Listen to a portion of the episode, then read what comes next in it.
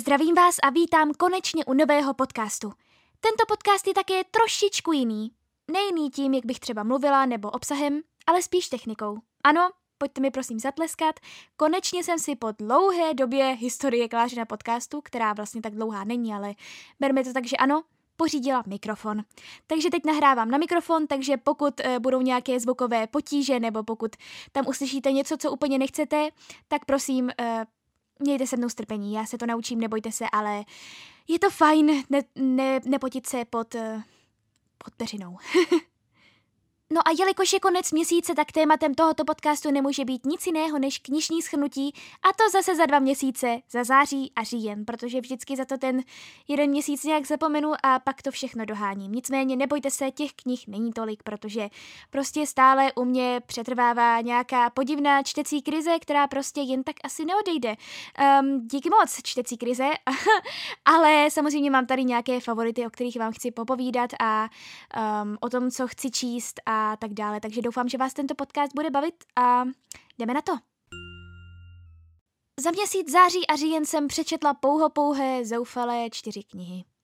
Je to se mnou fakt strašné, já vím, měla bych se polepšit, ale snad třeba Vánoce, i když ne, o těch se taky budu muset učit na zkouškové. Nevadí, pojďme, pojďme uh, trošku optimističtěji. Mám tady čtyři skvělé knihy, které bych vám určitě všechny doporučovala, ale jenom jednu rozeberu trošku více. Přečetla jsem za ty čtyři měsíce rozhovory s přáteli od Sally Rooney, což je knížka, nebo teda debitová knížka eh, této autorky. Od ní jsem četla právě Normal People, které se mi velmi líbily a myslím, že jsem je zmiňovala v tom předchozím knižním schrnutí. Uh, nicméně, rozhovory s přáteli byly fajn, ale rozhodně Normal People lepší. Byly um, osobnější, nebo teda osobitější, uh, byly víc chytily za srdce. Rozhovory s přáteli byly prostě taková, um, takové čtení pro ženy. Asi tak bych to nějak schrnula. Druhou knihu, kterou jsem četla, byl Dear Evan Hansen a to scénář. A to se mi líbilo velmi, ale o tom se nemůžu tady rozpovídat, protože si myslím, že už jsme se dost rozplývali nad uh, muzikálem samotným. A ano, pokud se musíte ptát, tak stále jsem na něm závislá a stále poslouchám ty písničky dokola, i přesto, že už jsem ten muzikál viděla před téměř dvěma měsíci. Ale to jsem prostě já. Ne, pokud se samozřejmě dostanete k, ke scénáři na Dear Evan Hansen, tak si ho určitě přeštěte, protože je to super. Ale pokud se dostanete někdy i k tomu, že budete mít tu možnost vidět to divadlo, tak určitě jděte na něj a neváhejte. Ani sekundu, ani minutu. Prostě jděte na něj. Další kniha, kterou jsem přečetla, je velmi populární na českém bookstagramu v dnešních dnech, a to Eliza a její nestvůry. Uh, já myslím, že vy už všichni víte mou historku s tím, jak jsem hrozně schánila Elizu uh, a její nestvůry v Anglii, když jsme byli před dvěma lety na tom velkém tripu, kdy jsme pro- procestovali vlastně sedm měst, ale bohužel tam v té době ještě nevyšla. A tak jsem si ji nakonec objednala z Book Depository. Fakt jsem už byla naštvaná, že jsem ji tam prostě nenašla, tak jsem si ji objednala. Ale už jsem se k ní nikdy nedostala. Tak jsem si říkala, že bych mohla teda, když už tady vyšla, tak jsem oslovila Albatros Media a tím ji poslali a já jsem za to moc ráda, že jsem se k ní nakonec konečně dostala. Bylo to fajn, určitě kdybych ji četla před těma dvěma lety, tak bych ji řadila mezi jednu z nejlepších young adult knih, kterou jsem kdy četla. Ale na mě už je to prostě moc pozdě. Bohužel. Bylo to moc pěkné, krásný příběh, ale prostě už mě to neuchvátilo, protože jsem četla spoustu dalších knih, které mě uchvátily mnohem a obohatily mnohem víc. No ale nakonec tady máme knížku, které bych se chtěla více věnovat, a to Vděk od Delphine de Vigan. Vy jistě víte, jak moc miluji tuhle autorku, jak moc ji obdivuji a jak moc její knihy mám ráda, protože mají hloubku, mají skvělý příběh a vždycky mi něco dají. Co se týče vděku, tak vám přečtu kousek anotace. U nás již dobře známá a oblíbená francouzská autorka Delphine de Vigan ve svém zatím posledním díle Vděk navazuje na předchozí knihu Pouta v jakési zamýšlené volné trilogii věnované různým aspektům mezilidských vztahů. Hrdinkou jímavé, ale i humorné knihy je rezidentka domova pro seniory Michelle Seldová, zvaná Myška. Svérázná stařenka z duší mladého děvčete paradoxně k tomu, že pracovala jako korektorka v novinách, trpí postupující afází, poruchou řečových schopností. Ztráta slov, která Myška nahrazuje jinými, je sice zdrojem komických efektů, ale zároveň prozrazuje leco z její dramatické minulosti. Její židovští rodiče její židovští rodiče byli deportováni a v dětství vychovávala cizí náhradní rodina. Myška vnímá svůj celoživotní dluh vyjádřit těm statečným lidem svůj vděk a cílí k tomu veškerou svou zbývající energii. Já si pamatuju, jak o této knížce mluvila na autogramiádě a už v té době jsem si říkala, že je to prostě strašně dobré téma. Ona tam právě říkala, jak potom, co chvilku vydala vlastně Pouta, tak říkala, jak teďka píše právě další knížku a jak se bude zabývat především slovem děkuji. Tak není to úplně přesně tak, jak bych tuhle tu knížku popsala, ale opravdu ten vděk tam hraje velkou roli a když mám nějak porovnat pouta s vděkem, tak vděk byl vtipnější a takový lehčí na čtení. Zatímco pouta byla opravdu depresivní, já vám za chvilku přečtu i vlastně anotaci k poutům, abyste tak nějak věděli uh, si i srovnat tato dvě díla. Tak zatímco pouta byla depresivní, tak vděk byl takový humornější. Přestože vlastně uh, hlavní postava, kterou byla právě ta myška, tak byla vlastně smutná, protože uh, byla korektorkou v médií, opravdu vládla slovem, vládla uh, mluvou a když má člověk tu afázii, tak vlastně se mu pletou slova a vyslovuje špatně. A to pro ní byl... Uh, to pro ní bylo prostě strašně bolestné. Ale ještě víc bolestné bylo to, že ona už nestihla uh, prostě poděkovat těm rodičům nebo těm lidem, kteří se o ní starali. A právě celý tento motiv prostupuje tou krátkou knížkou, kterou máte opravdu přeštěnou třeba za dvě, tři hodiny, protože má nějakých 200 stran, možná ani to ne ale cítíte v tom, jak Delphine Devigan dobře píše, jak ona sama, ta autorka, vládne slovem a nechá promlouvat uh, tu myšku, která sice má uh, tu poruchu řeči, ale přesto má stále co říct a její příběh je opravdu silný. Já teda musím ze sebe říct, že Pouta mě oslovila víc, protože, jak víte, mám ráda temnější a depresivnější příběhy. Ale i vděk určitě uh, je dobrá knížka, pokud chcete začít s, se, č, se četbou um, Delphine Devigan. Já teda nejvíce vždycky doporučuji podle skutečného příběhu, protože to je podle mě její nejlepší knížka. A říkejte si, co chce, kdo chce, ale prostě pro mě, i přesto, že ten příběh je zpočátku zmatečný a spoustě lidem se to za stolik nelíbilo, tak mě to hrozně oslovilo a hrozně mě to um, šokovalo ten konec a moc se mi to líbilo. A vlastně její druhá knížka, která se mi od ní líbí nejvíc, tak je Nothing Hold Back the Night, o které jsem také mluvila v podcastech, takže si to určitě poslechněte eh, v podcastu, jak o tom mluvím, protože jsem nejdřív byla docela zklamaná a nakonec jsem si řekla, jo, tahle knížka se prostě řadí hned vedle podle skutečného příběhu. No a jak jsem teda zmiňovala, tak vděky vlastně um, navazuje na nějakou, nebo je součástí jakési volné trilogie o mezilidských vztazích. A teď vám, teď vám teda přečtu ještě kousek eh, anotace k poutům. Nový román u nás již dobře známé spisovatelky nenechá nikoho v klidu. Každý z nás si v něm najde strunu, kterou už slyšel znít, nebo která v něm stále zvučí temnou ozvěnou. Silná, intenzivní, temná kniha se světilkem naděje, jejímiž hrdiny jsou naši současníci, je svědectvím o tom, že příčinou zla a tragických osudů nebývají jen války, přírodní katastrofy, nemoci a jiné. Většinou těžko ovlivnitelné zásahy z hora ale působí si je lidé sami navzájem svou lhostejností, leností, sobectvím, slabostí či nepochopením. Takže chápete, že tuhle tu knihu prostě eh, já budu vždycky řadit na ty, které sice mají hezčí příběh, jsou lehčí, jsou humornější, ale prostě já jsem na to temno. Takže uh, určitě neprohloupíte, pokud si přečtete Vděk jako první, pokud si přečtete Pouta jako první, nebo pokud si přečtete cokoliv o této autorky, protože všechno stojí za to a já si myslím, že mm, se řadí mezi jedny z nejtalentovanějších uh, současných spisovatelek. Opravdu za to stojí a každá kniha, kterou napsala, je dobrá. Žádná nebyla zklamáním, každá kniha je prostě dobrá a já bych vám ji moc doporučovala, pokud třeba chcete i začít číst Odeonky. Delphine Devigan nikdy prostě nešlápnete vedle. To nejde. Takže to jsem tady hezky rozebrala uh, vděk o Delphine de Vigan, aspoň trošku. A uh, teďka vám ještě řeknu trošičku o knížce, kterou teďka čtu. A to Vox, která mi došla v rámci knižního čtenářského klubu od Martinusu. Uh, pokud ještě nejste součástí, tak se určitě připojte. Je to skupina na Facebooku, kde lidé vlastně každý měsíc čtou jinou knížku. A mě právě Martinusáci, eh, nebo teda Jana z Martinusu, uh, poslala uh, Vox, což je knížka měsíce října. Je to taková, taková dystopie pro dospělé, řekla bych, a je tam velké téma vlastně jaká, jakési utlačování žen, protože zatímco muži můžou žít tak, jak kdo posud žili, tak ženy mají na den limit pouhých 100 slov. No a já vám řeknu otevřeně, kdybych já měla limit 100 slov, tak bych to fakt nepřežila, protože já melu pořád. Uh, každopádně se mi to zatím moc líbí, já vím, že jsou k tomu docela rozporuplné reakce a není ta knížka úplně dokonalá, ale já mám ráda dystopie, nebo vždycky jsem měla ráda a jsem ráda, že se to objevuje i v v žánru vlastně pro dospělé. Uh, já jsem třeba četla už další dystopii, která se jmenovala The Power od Naomi Alderman, pokud se nepletu, ale ta mě neoslovila. Ta mě nebavila, to sice jako mělo docela fajn téma. Tam šlo o to, že vlastně těmi silnými v té společnosti nebyli muži, ale byly to ženy. Uh, ale prostě nebylo to poutavě napsané pro mě. Prostě mě to nějak neoslovilo. Takže Vox zatím fajn, zatím se mi to vážně dobře čte, takže doufám, že si ten level udrží.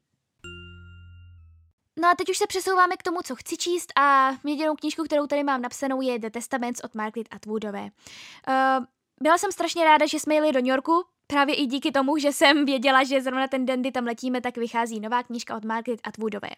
Je to teda volné pokračování um, příběhu služebnice, který napsala Margaret Atwoodová už v nějakých 80. 90. letech, nepletuli se. A Původně Margaret Atwoodová vlastně pokračování vůbec psát nechtěla. Ten příběh se jí zdál uzavřený a prostě i přes naléhání fanoušků nic tako, o ničem takovém nechtěla slyšet. Ale když pak viděla, co všechno se děje v dnešním světě, eh, v Americe s Trumpem, prostě, tak se rozhodla, že prostě to pokračování napíše a že zase udělá nějaké zrcadlo té dnešní společnosti, ve které žijeme. Eh, je to teda zase eh, dystopická novela a navazuje na navazuje na to, co se stalo v příběhu služebnice, v té její teda první knížce a e, je to vlastně více než 15 let potom, co se stalo v příběhu služebnice. E, stále existuje e, Republika Gilead, ale začínají tam být nějaké nepokoje, začínají tam být trošku na tom zdánlivě dokonalém systému, začínají být nějaké um, jizvy, abych to tak nějak přiblížila. A vlastně, eh, pokud se nepletu, tak to přibližuje eh, osud eh, tří žen, které v tomto režimu žijí a které ten režim chtějí nějak změnit. To jsem se dočetla v oficiální anotaci, doufám, že to je správně, ale jelikož jsem se do té knížky ještě nepustila a jak to tak vidím se sebou, tak asi ještě chvilku nepustím. Ale mělo by to být o tom a mělo by to prostě navazovat na ty činy, co se staly. A když jsem otevřela tu knížku, tak tam uh, na nějakých stránkách zmiňovali i Baby Nicole, což, která vystupuje ve, druhém i třetí, ve druhé i třetí sérii příběhu služebnice, pokud na to koukáte. Je to vlastně dítě teda uh, Siriny, nebo June. A takže je vidět, že to je hodně navázané i na ten seriál. Nebo aspoň tímto způsobem. A já moc doufám, že tahle ta knížka mě nesklame, protože uh, když jsem četla pr- příběh služebnice, tak to byla jedna z mála knih, kterou jsem opravdu dočíst nemohla. Já si myslím, že to byl i problém v tom, že jsem ji četla v kolika, v 16, v 17 a četla jsem ji v angličtině. No a samozřejmě dystopické novely eh, ještě z takhle, ještě staré třeba 20-30 let není úplně jednoduché číst v angličtině. No ale prostě mě to nějak nezaujalo, nechytlo mě to, takže jsem to musela jednoduše odložit. No ale teď samozřejmě jsem starší, Znám ten seriál, na který jsem také nejdřív nechtěla koukat, ale teď ho považuji za jeden z nejlepších seriálů, který jsem kdy viděla. Znám ten seriál a myslím si, že se snad do toho příběhu, do toho rozitého příběhu už snad nějak dostanu. Ale ta knížka sama o sobě je strašně hezká, jako vizuálně myslím. A doufám, že teda nesklame ani tím obsahem. A co ještě musím u této knížky zmínit je to, že nedávno vyhrála Man Booker Prize, o tom se také za chvilku rozmluvím, nebo možná se rozmluvím už teď. Uh, abych tak nějak navázala teda na ty testamenty, tak vlastně nedávno se uh, předávala prostě Matt Booker Prize. Matt Booker Prize je cena, která se uh, předává uh, už strašně dlouhou dobu a byl na ní nominovaný třeba i Malý život, proto to znám. A já vím, že to možná může být trošku povrchní, ale vlastně tu knížku, kterou si třeba pořídím, soudím i podle toho, jestli byla nominovaná na nějakou cenu. A vím, že vždycky, když jsem si pořídila nějakou knihu, kromě teda jedné, uh, kterou byla, myslím, The Sellout. A to myslím vyhrálo Mid Booker Prize a to jsem pak četla v češtině a to se jmenovalo Pokud se nepletu za prodanec a to mě vůbec neoslovilo. To se mi nelíbilo. Ale jinak knížky, které si pořídím, že jsou uh, nominované nebo že třeba vyhráli Man Booker Prize, tak většinou mě nesklamou. No a právě letošní Man Booker Prize vyhrála Margaret Atwoodová a její testamenty. Ale nebyla jediným výhercem, vyhrála ještě jedna žena. Poprvé od roku 1992 byla totiž cena udělena dvěma nominovaným. Kromě Atwoodové vyhrála i autorka Bernardine Evaristo z román Girl, Woman, Others. Um, Girl, Woman, Others uh, je um, román, je to teda osmý román od této autorky a vlastně sleduje životy 12 charakterů v, ve Spojeném království um, během několika dekád, během několika desetiletí a získala teda i tuhle tu cenu. A důvodem, proč byly dvě autorky, které získaly tuto cenu, přestože je to vlastně proti pravidlům, tak uh, bylo to, že se to jednoduše nemohla shodnout, která to má vyhrát, takže to vyhrály obě dvě. Přestože já která říkám, uh, v pravidlech je napsáno, že by se to nemělo, ale nevím, asi si můžou dělat, co chtějí, takže um, já musím teda říct, že mě to docela zaujalo, myslím si, že uh, je fajn. Mám ráda, když jsou knihy napsané uh, třeba v průběhu několika dekád, že se tam prostě mění ty uh, mění se tam ten systém, mění se ta společnost, mění se věk těch postav, které tam vystupují a pokud na tuto knížku natrfím, tak si myslím, že bych si ji mohla i pořídit. Uh, vlastně ti Poroci zdůvodnili, proč třeba i tato knížka, uh, ta Girl, Woman, Others, uh, proč vyhrála, tak ono to nemá vlastně žádný nějaký velký příběh, nemá to nějaké velké drama, jednoduše to prostě každá ta kapitola sleduje někoho jiného a je to o tom, jak žijí v dnešním světě. Uh, přestože každá má ten život v jiném desetiletí, v jiné době, tak ty jejich životy jsou nějak propoutané. Aspoň to jsem četla v anotaci, takže doufám, že je to pravda. A myslím si, že to bude opravdu zajímavé čtivo a doufám, že mi to nesklame, pokud si to někdy pořídím, pokud si to někdy přečtu. No a samozřejmě něco dalšího chci číst, tak um, už se nám blíží Vánoce, takže samozřejmě už chci naladit se nějak na vánoční četbu, i přestože tohle to vlastně vůbec, co zmíním, není vánoční četba, ale to nevadí. Uh, před pár dny mi došla skvělá zásilka z Albatros Media, kde byl jednak úžasný box Hunger Games a já za ní strašně děkuju Míše z Radši knihu a samotnému Albatros Media, že mi tenhle box poslali, protože Hunger Games jsou stále jedny z nejlepších knih, co jsem kdy četla a zmiňovala jsem to i v minulém podcastu, kde jsem vlastně povídala o historii Young Adult. A e, teďka vyšlo právě u Fragmentu, e, vyšlo nové vydání Hunger Games a je teda opravdu krásné, hrozně moc mi líbí.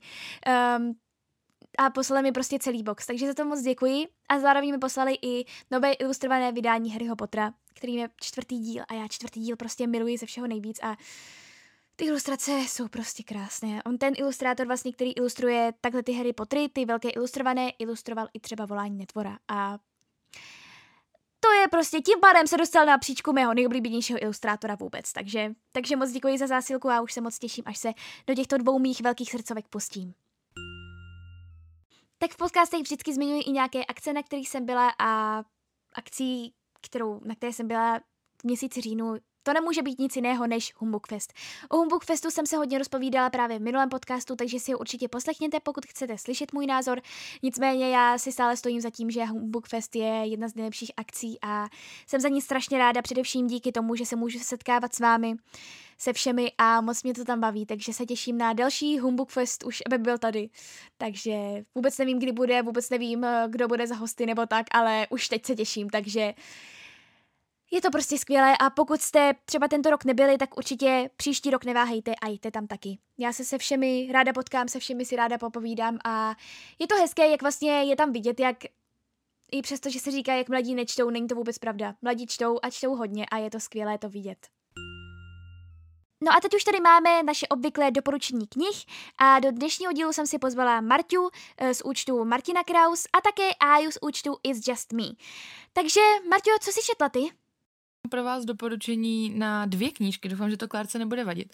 Tou první je Freddie Mercury ilustrovaný životopis. Uh, pokud máte rádi Queeny a Freddieho Mercuryho, viděli jste Bohemian Rhapsody a chcete vědět trošku víc, jak to bylo doopravdy, tak určitě doporučuji, protože je krásně textově i graficky zpracovaná.